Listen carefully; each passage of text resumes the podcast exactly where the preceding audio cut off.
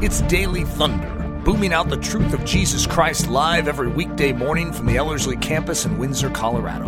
To learn more, visit Ellerslie.com. I've been meditating quite a bit on Psalm 130 as of late. Let me just read you verses 5 through 7. It says, I wait for the Lord with bated breath, I wait.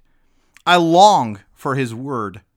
My soul waits for the Lord more than watchmen for the morning, more than watchmen for the morning. Let Israel wait for the Lord. For mercy is found with the Lord. With him is great redemption. I don't know about you, but that is such an incredible passage and yet rather convicting. Do I actually wait for the Lord with bated breath? Do I long for his word like that?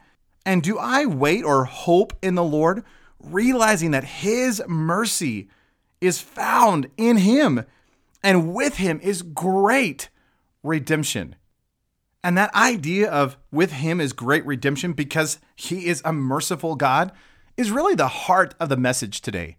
Now, before we jump into the message, I just want to encourage you to check out our Ellerslie online program for the summer. So, in about 30 minutes a day, you can walk through these five weeks of powerful training to really grow in your love for Jesus Christ, the depth of your understanding of God's word, and really press into Him in a very intentional way this summer. Well, it all starts June 15th, and registration is open until June 30th. So please don't delay. And for more information about the whole Ellerslie online program for the summer, please go to ellerslie.com and find more information there on the homepage. Well, again, I'm really excited about today's message. If you have your Bibles, we'll be in Ephesians chapter 2, verse 4, as we look at this idea that God is full of mercy and with him is great redemption. How we're kind of been walking through this new section in Ephesians chapter 2, been rather excited about walking this through with you. Uh, just as a reminder of overarching context, uh, in Ephesians chapter 1, verse 19, Paul is talking about the fact that he's praying that you would know the overwhelming power of God that is working. Now, he gives two illustrations. We walked through the first one, which is Jesus, and that goes from verse 20 down to verse 23. And so Paul is talking about the fact that here is this overwhelming power of God, and it is working in the life of Jesus. Now he comes thundering into chapter 2, and he begins to talk about the second illustration or the demonstration of the power of God, and he talks about you. And uh, what I want to do is just kind of read, uh, starting in Ephesians chapter 2, verse 1, and read down to verse 5 or 6 or so. Uh, this is what Paul writes in Ephesians chapter 2, verse 1. And you were dead in your trespasses and sins in which, in which you once walked according to the course of the world and according to the prince of the power of the air, the spirit that now works in the sons of disobedience. Among them, we also once lived in the lusts of our flesh, doing the desires of the flesh and of the mind, and were by nature children of wrath, even as the rest. But God, being rich in mercy, because of his great love with which he has loved us. Even when we were dead in sins, he made us alive together with Christ. For by grace you have been saved. Oh, isn't that awesome? Uh, over the last couple of sessions, we were looking at Ephesians 2, verses 1 through 3, and we were walking through what Paul describes is our former way of living. Now, just to get to where we're going this morning, which is in verse 4, looking at this idea of the but God, uh, I really feel like it's significant or important for us to walk through those first three verses again, just for the, the sake of context, for the sake of understanding what Paul is saying uh, to, to us in terms of how we used to live in the flesh. So, again, I, I don't want to belabor this, and I don't want to just keep dwelling on the, on the destitute and the depressing reality of death and darkness and, and how we used to live outside of Christ. But again, I think it's really important to understand the significance of verse 4.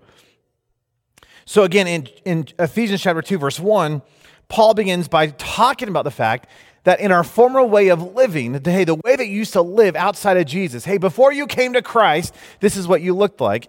And he says, You were dead in your trespasses and sins. And again, we're not talking physically death, right? We're talking spiritual death. And Paul says, Do you realize that outside of Jesus, you were dead? That there, that there is no spiritual, there, there's no life, anything in the spirit. You're just, you are spiritually dead.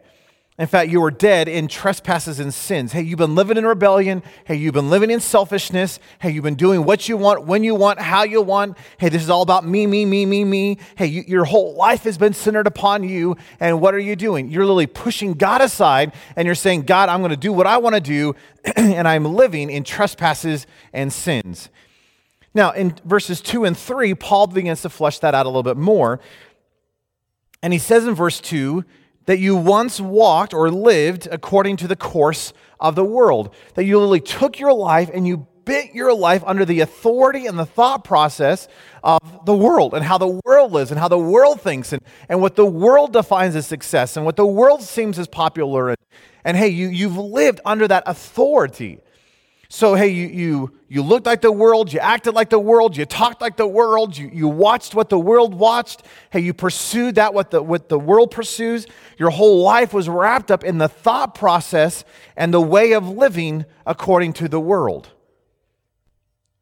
Now, you realize that as a Christian, you are not to live that way. that, that the world has set itself up against God. And if I'm a Christian, I am to not live like that that I'm to live as a Christian, which means, uh, in fact, biblically, you're called a saint, which means someone who has been set apart and different other than the world. So I cannot live with the mentality of the world, wrapped up in the things of the world, and call myself a Christian. I cannot dabble in two kingdoms. I, I cannot straddle a fence. I cannot live in light and darkness at the same time. And yes, there is that sanctification process, and God is so faithful to remove those shadow areas of our life. But you realize that I, I cannot purposely choose to live in two kingdoms at the same time. Uh, First John, uh, John in, in, in his epistle, First John chapter 2, is really, really intense about this idea he says, Hey, do not love the world or the things in the world. And again, we're not talking about nature, we're not talking about creation kind of stuff, right? God made the world, He called it good. We're not, we're not talking about that. We're talking about the, the mentality, the foolishness, the philosophy, the, the mentality of the world. And John says, Hey, do not love the world or the things in the world.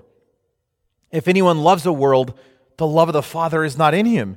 For all that is in the world, the desires of the flesh and the desires of the eyes and the pride of life, is not from the Father, but is from the world. And the world is passing away along with its desires.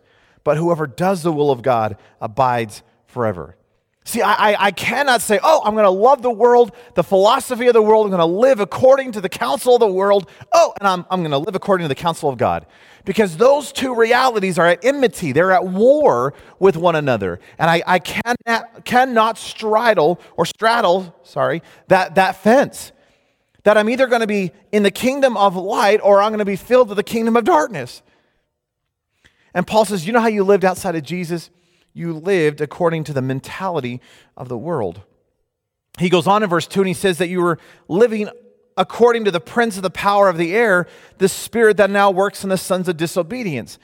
And I was trying to emphasize this idea. It's not that you're possessed by Satan or, or even possessed by a demon. It's, it's, the, it's that same character that, the, that characterizes the demonic. When I live according to the course of the world, I'm really putting myself under the authority of the same character that, that energizes the demonic. It's that same twisted spirit that, that produces these, what Paul calls the sons of disobedience. That there is a spirit of the world, there's a spirit that, that is demonic. Again, it's not that you're filled with a demon, it's just that same mentality that energizes the demonic. It's that same rebellion. It's that same twistedness, twistedness. It's that same selfishness. It's that same, hey, look out for myself and don't care about the people around me. That same character has now been influencing you, and now you are a son of disobedience. See, as a Christian, I am not to come under the character of the demonic. I'm not to be under the authority of that which influences the world. I'm, I'm to be under the authority and the character of God. That, that if you look at my life, what should you see? You should see God. That you should see the character of God just coming, just flowing out of my life. That if you look at my life and you see the character of the world, you realize that that says something about me. And as a Christian, I am not to look like the world, I am to look like Jesus. And Paul says, You know what you were like before you came to Christ? See, you were under the authority of the world, you were under the authority of the demonic. You were, you were characterized by that same rebellion, selfishness, attitude that works, that energizes the sons of disobedience. And then he moves into verse 3 and he says, Among them you also once lived in the lusts of your flesh. And again, it's fascinating that that whole idea of living under the lusts of your flesh, uh, the, the tone in Scripture or the, the idea is like you're thrown into a washing machine and you're just being tumbled over and over and over. And it's not like, hey, I don't even want to be living in the lust of the flesh, but I just, I can't help myself. I just got to do it. And so, you know, what, and again, lust here doesn't necessarily even mean sexual, even though it could be, right? The lust of the flesh is just anything that you're craving of the flesh, right? I mean, it could be drugs, it could be sex, it could be alcohol, but, but hey, it could be success, it could be money, it could be whatever, right? Popularity, esteem, whatever. And hey, when, when I'm going after that stuff, it, it's, see, what, what Paul is saying, is, again, I just find it fascinating it's like I have no control. It's like I'm, I'm pacing back and forth, and I'm just, I just, I've got to participate. I don't want to participate, but I have to participate. And, and, and all of the lust of the flesh is acting upon me, and I just can't help myself. I just got to do it.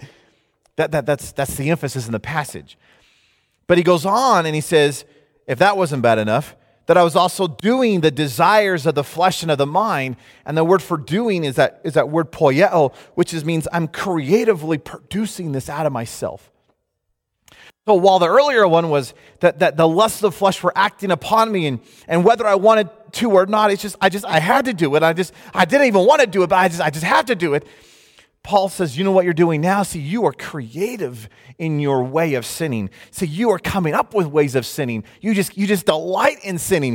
You're just excited about sinning. And so it's not just you're being acted upon, you are creating ways to sin because your sin nature is producing this junk in your life. And Paul says, Because of all of that, we were by nature children of wrath even as the rest. Do you realize that the punishment for sin is death? Paul says in Romans, the wages of sin is death. And you know what a wage is, right? You go down to your job and you, and you work and you go up to your employer and say, hey, I need my wage. you know, I did my work, pay me, right? What's my wage? That there is something that comes from working. What is it? It's a wage. And what is the wage of sin? See, when you participate in sin, there is a payment to the sin. And what's the payment of sin? Death. And whether you want the death or not, that doesn't matter. You are going to be paid death when you participate in sin. Why? Because the wages of sin is death. So you come to the end of verse 3 in the passage, and it is depressing. So for three whole verses, Paul is talking about the fact of hey, when you hey, when you look at your life before Jesus, do you know what your life before Christ looks like? It is dark, it is depressing, it's death. That I've been wrapped up in myself, I'm under the influence of the world, and I'm characterized by this attitude of rebellion and sin, and I've been doing what I want, when I want, how I want, and I'm just, and yeah, there may be a pleasure in it for a season, but the end of all of that is emptiness. The end of all of that is just death. It's just, eh. Now, what hope do we have? There is none outside of Jesus. And isn't it marvelous? Again, we're talking about the overwhelming power of God. You realize that when you begin to understand what God has done in your life, it becomes an incredible picture of his power. I read this a couple weeks ago, but D. Martyn Lloyd-Jones said it this way. He said, If you want to know the greatness of God's power, You've got to realize the depth of sin. You've got to realize the problem which confronted God. You have got to realize the problem that confronts you. See, God has a problem. See, what's his problem? His creation that is supposed to be identified by him, that is supposed to reflect him, is dead. That the ones who are supposed to be alive, the ones who are supposed to be proclaiming his glory and grandeur, hey, the ones who are supposed to be declaring his life are spiritually dead. and they are marked by sin and death. And as such, God has a problem on his hands. What's his problem? You. because you're spiritually dead. Hey, you have a problem on your hands. It's the fact that you're spiritually dead.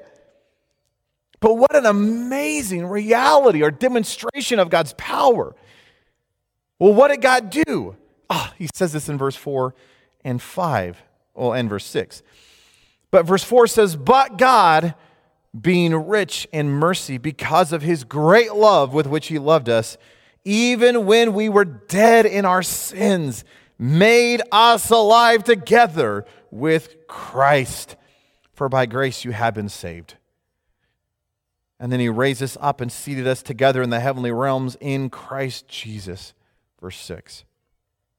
Do you realize what God has done? Here you are in your, in your spiritual deadness, and God reached into your spiritual deadness and yanked you from spiritual death and brought you into spiritual life. And we talked about this a couple of weeks ago, but God's big agenda in your life is life. See, God is life. See, outside of, outside of Jesus is death. See, He is light. Everything outside of Him is darkness. And you realize what he has done is he has reached into your darkness. God has reached into your death so that he could bring about life and light in him, in you. That he wants to take his life and his light and deposit it within you through the indwelling of the Holy Spirit. But he has a problem. Again, there's full of deadness and darkness and sin. So he has to deal with the sin so that he can now come in and purify this vessel so he can inhabit that vessel to once again reflect his glory and grandeur as his original intent was back in the Garden of Eden. And, that, and then we see in Jesus. Isn't it an amazing thought that those two words in verse 4 but God. I keep saying this, but those two words, but God, may be two of the greatest words in all of Scripture because it sets up an incredibly beautiful contrast. See, on this side, you have death. On this side, you have darkness. You have this, this decrepit reality of, hey, I'm only destined for hell. There's only one place that I am to go. I, I cannot get out of this. And then there's this contrast, but God. Hey, that which I could not do, hey, that which I could not accomplish for myself, hey, that which I could not bring about, which was life, do you know what God did? He produced it in me. And there's this incredible contrast on, again, on this side it's death, and on over here is this side of life. And what did God do? He did everything for me. That He reached into my darkness, He reached into my death, He reached into my sin and my rebellion. I, I love what Romans 5 8 says. Again, it starts with that phrase, but God. But Romans 5 8 says, But God shows his love for us, that while we were yet sinners, Christ died for us. Do you realize what's taking place? Here I am, I'm shaking my fist in God's face. Here I am living in rebellion. Here I am doing what I want, how I want, when I want. Here, here I am living in selfishness and pride. And in the middle of that, as I'm, I am spitting in God's face, God says, I, I refuse to let you live that way. Hey, that, that, that you are, I, I need you. I want you. I just, I, I'm, I'm just, I, I'm, I, I just, I gotta have you. So in the middle of my rebellion, God goes after me and he does everything that I need so that I can have life. Do you realize that's all over Scripture? So, so, I mean, so powerful to me as you begin to walk through the Old Testament, you hear the hints of these things. Right? You hear the hints that, that God has taken your sin and thrown your sin as far as the east is from the west. That He's taken your sin and it's, He's thrown it behind Him so that He's not staring at your sin. He's taken your sin and He's thrown it into the depths of the sea right? That he's taken your sin and he's, he's removed that transgression. Why? So that he can have relationship and intimacy with you, so that he can fill you with his spirit and give you life. Now, that was all hinted at in the Old Testament, but in the New Testament, this has become reality in Jesus Christ. And what you see Jesus doing then is, is he, he's walking and he's, of course, he's, he's, he's coming up to this phenomenal climax where here he is, he's giving himself. God has given himself to us to die upon a cross so that he might redeem you and I. Again, we looked at this earlier in Ephesians chapter 1 verse 7. But Paul writes that one of the blessings that we have received in Jesus is that in him we have redemption through his blood and forgiveness of sins according to the riches of his grace. That he has redeemed us and he has set us free. And again, the idea goes back to this, this idea of ransom, right? He has paid, there's this ransom on our life, right? We've been taken captive by sin, and now we are being held hostage, and it demands a payment. And of course, you know, we check our pockets and we check our bank account, and, and we do not have what it takes to pay the payment. So, what did Jesus do? He paid the payment himself, and he lived a perfect, righteous life so that when he died, his death actually is able to cover my sin. And then he not only redeemed us, but he has forgiven us. And, and again, that idea is that he is here we are shackled, we, we are chained to sin, and he has come and he has broken those shackles and he has set us free. And isn't it amazing? Think about this that he didn't just deal with our sins, our deeds, our actions, right? That he, he didn't just forgive us of our sins, he actually came and dealt with the sin nature within us. And that is so phenomenal because when you begin to recognize that if all he ever did was deal with the sins, right, right, the activities, the deeds, but I still had the nature, I'm going to keep producing more deeds and more sins. So at the death of the cross, or, or his death on the cross, it, it was a twofold reality that he was dealing with the sins, the deeds themselves, but he was also dealing with the sin nature. And that at the cross, he was dealing both with the nature and the deeds so that I could be forgiven and set free from the bondage of sin, so that he could actually come and indwell my life with his very spirit and again produce life. That's amazing. That is so good. Uh, you don't have to turn there, but a couple pages from over uh, in Colossians chapter 1, I, I just, I, have been so dumbfounded by this passage. I just, it's, it's becoming one of my favorite passages of Paul because it just talks about this glorious reality. Colossians chapter 1, verses 12 through 14, Paul says, giving thanks to the Father, get this, who has qualified us to be partakers of the inheritance of the saints of the light. Oh, now get this. He has delivered us from the power of darkness and has conveyed us, he has moved us into the kingdom of, his, uh, uh, of the Son of his love, in whom we have redemption through his blood, the forgiveness of sins. Do you hear what Paul is saying? God has like taken us from this kingdom of darkness. He's like taken us from this position which has been we, we've been under this power of darkness thing, and He has brought us out. He has redeemed and He has forgiven us. He's set us over here. He's moved us into the kingdom of His dear Son, whom He loves. And now we are no longer, no longer under the authority and the influence of the power of darkness. We are now under the authority and the influence of the power of His Son, which is life, because He is life. And here we were under the power of death and darkness. Now we are under the presence and the authority of light and love because that is Jesus. And we have been moved from the kingdom of death into the kingdom of Jesus. Isn't that amazing? And all of that, that whole concept, is found in those two little words, but God. Uh, if you have your Bibles, uh, flip over, uh, if you would, to uh, Matthew uh, Matthew chapter 18. Uh, it's interesting in Matthew 18, uh, Jesus is talking about uh, forgiveness, and he's, he's, dealing with the fact that we are to forgive the people around us. And it's incredible if you walk through it. He gives the parable of the lost sheep. He talks about the fact that someone sins against you, uh, you are to go and forgive them.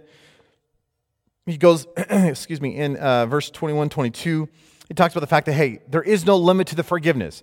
So no matter how many times they ask for forgiveness, you keep forgiving. And then in verse 23, he gives this parable.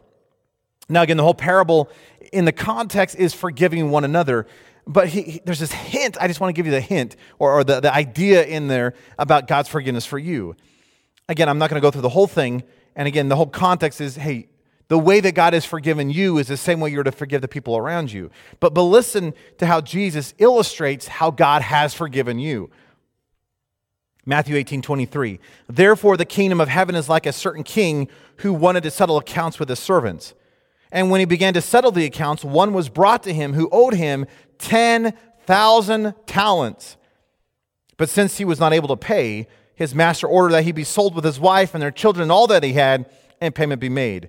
So the servant fell on his knees, pleading with him, saying, Master, have patience with me, and I will pay you everything. Then the master of that servant was moved with compassion released him, and forgave him the debt. Do you realize that God has done that in your life? That in Jesus, the King of all kings, has said, I, am forgiving the debt that you owe me. It's interesting, the debt that this servant owed the king was 10,000 talents. One talent was worth 15 years worth of human labor. So this man, this is so mind boggling. This one man owed the king a debt of 150,000 years of human labor. That's a lot. And of course, this whole thing is hyperbole, right? Jesus is actually telling a joke. And uh, the servant falls on his feet and says, Hey, have, have patience, have patience, I'll pay everything. You realize that's impossible, you know? Because, hey, you might be able to pay off one lifetime, but you'll never be able to pay 150,000 years of human labor. I mean, you might, you might, you know, might give 50, 60, 70 years maybe, but not 150,000. This thing is impossible. The, the, the debt that you and I have, have caused because of sin is insurmountable. You realize that one sin, just one sin, I mean, you tell one lie, that one lie is enough to send you to hell for eternity. And hey, if we were all honest, we've done a lot more than one lie. Hey, we've lied, we've cheated, we've been prideful, we've been greedy, we've lusted. I mean, hey, we've hated. We've, I mean, we, you start going through the list, and we have done a lot of things multiple times that should send us to hell for eternity. The debt that, that we have upon our life because of sin, those wages of sin is insurmountable. That there is no way that you and I could ever repay 150,000 years of human labor. See, you and I have no ability to, to pay off an eternity in hell for, of sin, for one sin, let alone all the sins that we have, get, we, have, we have caused and done. But what has this graceful, merciful, compassionate king done? Verse 27 the master of the servant was moved with compassion, released him, and forgave him the debt. If I can put that into two words, but God. Do, do you realize that here I am living in darkness and death, and, and the wages of all of the sin that I have caused is, is, is eternity in hell? And what has God done? Oh, he's given me life and in his overwhelming compassion, he has forgiven the debt. Uh, again, this is illustrated all over the place. Luke, Luke 15 is a great picture of that. In Luke 15, Jesus gives three parables of God's aggressive nature going after a sinner. He, he starts with, hey, God, uh, here's, this, here's a shepherd with a hundred sheep. And the shepherd with a hundred sheep loses one. The shepherd does not say, well, you know, it's only 1%. That's actually not that big of a deal. You know what? I'll leave the 1%. no, what does the shepherd do? The shepherd leaves his sheep with somebody else. He aggressively goes after the sheep. He's willing to risk his own life in the desert wilderness. Here he is. He's, he's facing robbers. He's facing the animals. He's facing these ravines in Israel, right? He's going after the sheep. And when he finds the sheep, he puts it on upon his shoulders. He brings home and they have a celebration. Why? Because the one sheep matters. And Jesus says, likewise, this is Luke 15, verse 7. Likewise, I tell you, there will be more joy in heaven over one sinner who repents than over 99 righteous men who need no repentance. Do you recognize that God's heart is one of seeking, searching, rescuing, redeeming, forgiving?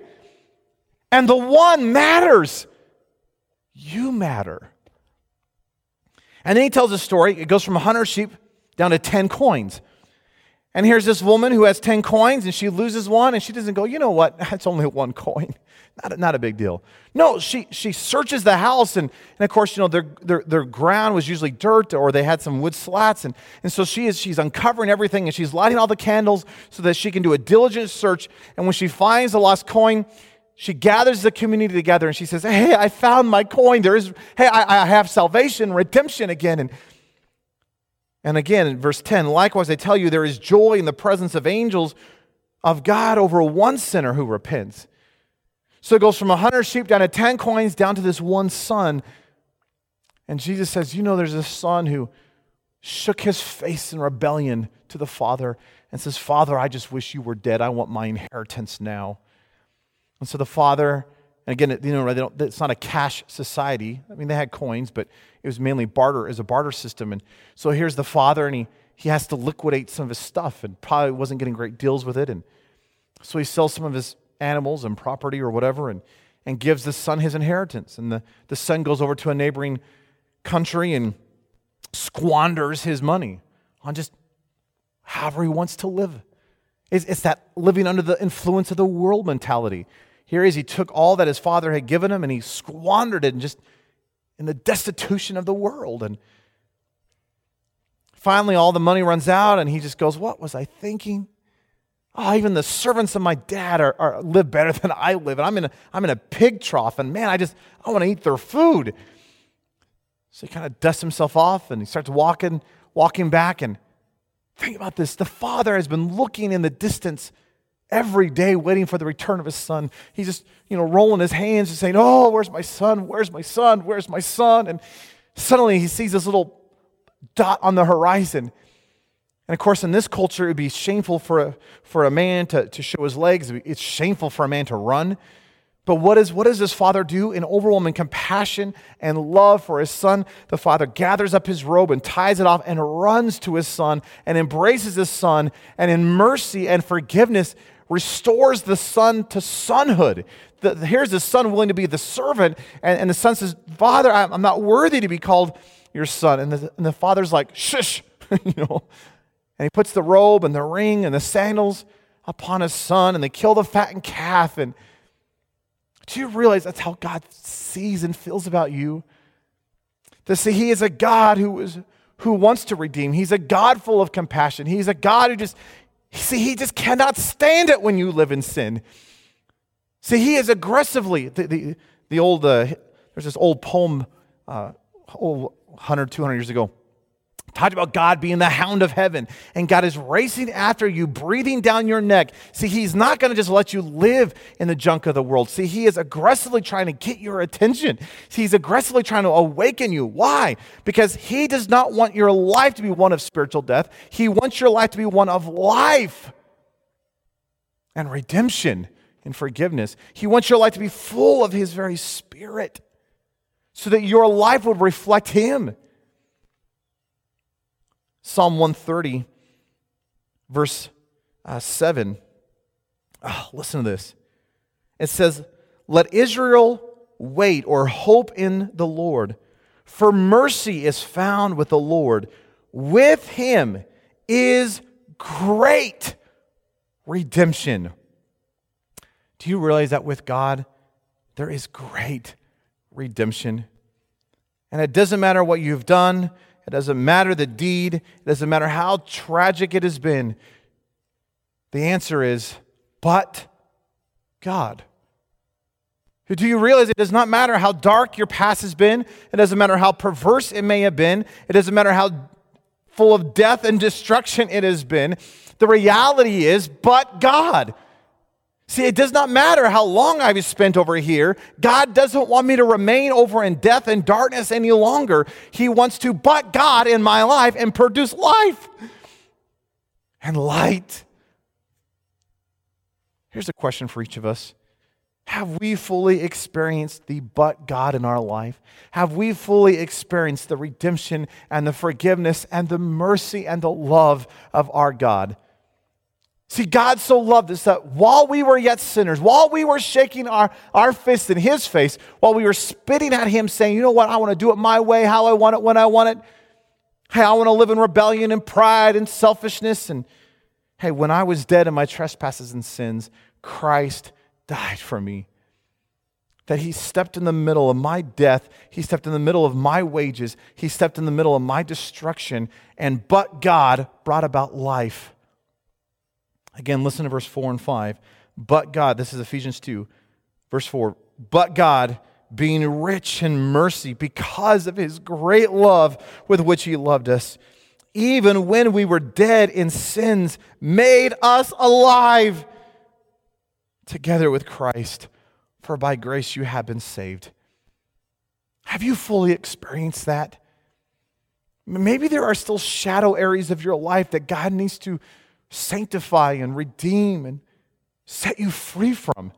See, see, what is keeping you shackled under the authority and the influence of the world? See, see, what habits and addictions do you keep re- returning to? See, what is it? What area of your life do you need God to step into the middle of and but God bring about life and redemption? See, God does not want, see, God is more interested in our holiness than he is in our happiness. And it's not that, hey, in, in Christ is the fullness of joy. So I'm not talking about being depressed. I'm not talking about being sad all the time. Get off that. What I am saying is, do you realize that God wants to make you holy because he wants to make you like himself? That he wants to deposit his life and his character within you so that he could demonstrate himself through you to the world around you. But God, See, what would happen in the middle of your family, in the middle of whatever it is that you're going through, in the middle of your circumstance, in the middle of your craziness, in the middle of your sin, in the middle of your addiction, in the middle of your habits, you could experience a but God in your life. See, what would happen if that thing you just kept turning to? See, what would happen if that same influence upon your life? See, what would happen if that same mentality that has always drawn you to the world, see, what if you could experience the but God in your life and He would begin to set you free from the power of darkness and bring you into the kingdom of His dear Son, where you would experience life? You were dead in your trespasses and sins. Hey, that's how we lived. But God stepped in the middle of your death and brought about life. For by grace you have been saved. Have you fully experienced that? My, my guess is, if we're all to be honest, there's something in each of our lives where we need to, where we need, we need to experience the but God in. And maybe it's our family, maybe it's some habit, maybe it's some addiction, maybe it's the fact that we just turn to the world for entertainment and rest. Maybe we got wrapped up in the success that the world defines. Whatever it would be, would you allow the Holy Spirit to press and convict your life and then come in and bring about a but God where the reality of the gospel would become evident in you? That here you are living in darkness and death, children of wrath, destined for eternity in hell. That we would fully experience His forgiveness, His redemption, and His life. That if we are a Christian and, and we are walking in the light, that, that we would allow Him to sanctify all those shadow areas of our life. That we would freshly every day experience the but God in our life that God, if, if you don't step in today, oh, God, if, if you don't if you don't move in my circumstance and my situation and in my family, would you come and be the God of my life? Because that is your heart. You are rich in mercy and you have a great love with which you have loved us. And therefore, even when I'm living in sin and rebellion, you, hey, you've come and you've paid the cost to bring about redemption and forgiveness so that I could have life. Can we live in that reality of the God every single day? I need that. I need that. Let's pray. Lord, Lord, it is so dumbfounding to me that, that you didn't just flick us into the abyss. You didn't just leave us to our own devices. You, you, you did not want the wages of sin to be paid that you are willing to come and live a perfect, sinless, righteous life so that when you died upon the cross, it would be effectual for me. that, Lord, you have indeed taken my sin and thrown it as far as the east is from the west. That you have taken my sin and thrown it into the depths of the sea. You have taken my sin and thrown it behind your back, and you are not staring at my sin any longer. Lord, you are merciful and full of great love. And while I was a sinner, you died for me so that I could experience your life, so that I could experience intimacy with you, so that I could actually have relationship with the King of Kings and the Lord of Lords. So, Lord, I just want to thank you for the but God in Scripture. Thank you that you are willing to step into darkness and damnation and death and bring about life and salvation. Lord, I do not deserve that. There's nothing I could do that would earn it. There's nothing I can do to get rid of it. Because this is just, this is you. And because of your great mercy and because of your love, you, you gave this gift to us, which is yourself, the fullness of salvation. Lord, I pray that if there is someone who is here or listening who has not experienced the but God in their life, that you would press them and let them realize the foolishness of the mentality of the world, that, that you'd allow them to realize the stupidity of living under the influence of, of, of the world and, and the demonic, and that they would experience you. Lord, I pray for those of us who are believers and and are in the light, I, I, pray that you would bring conviction in any area of our life that's necessary, any shadow area of our soul that we need to experience the but God. Lord, I pray that our lives would reflect the grandness and greatness and glory of who you are. That here we are, have an insurmountable debt, and you, in your compassion, have forgiven us. Lord, if that is true, wouldn't we just, oh, wouldn't we walk around our life just humming and singing all day long. How could we get depressed if, if we realize the depth of your forgiveness? See, see, how, how can we just get swayed by the junk of the world when we begin to realize that, that man, you have forgiven 150,000 years of human labor? That there's this insurmountable debt that there's no way we could ever pay, and yet you, in your mercy and grace, have forgiven us. Lord, may we live in light of your forgiveness. May we live in light of your redemption. May we live in light of your life. And Lord, we thank you. Oh, we thank you that you have transferred us from the kingdom of darkness and brought us into the kingdom of your dear Son so that we could be filled with your life, your character, your, your light. Lord, may our lives reflect the reality and the truth that we are Christians and that we have experienced the but God in our lives. Love you, Jesus. Oh, you're so good. We just give you the praise and the glory in your precious, powerful name we pray. Amen. Daily Thunder is a listener supported production of Ellerslie Discipleship Training. At Ellerslie, we are laboring to rouse the Church of Jesus Christ out of its lethargy and build brave hearted Christians for such a time as this. Daily Thunder is delivered live and streamed daily Monday through Friday at 8:15 a.m. And our weekend service is streamed at 9 a.m. on Sunday mornings.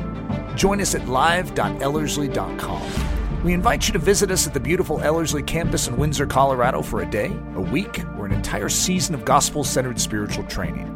Learn more at ellerslie.com. Thanks for listening.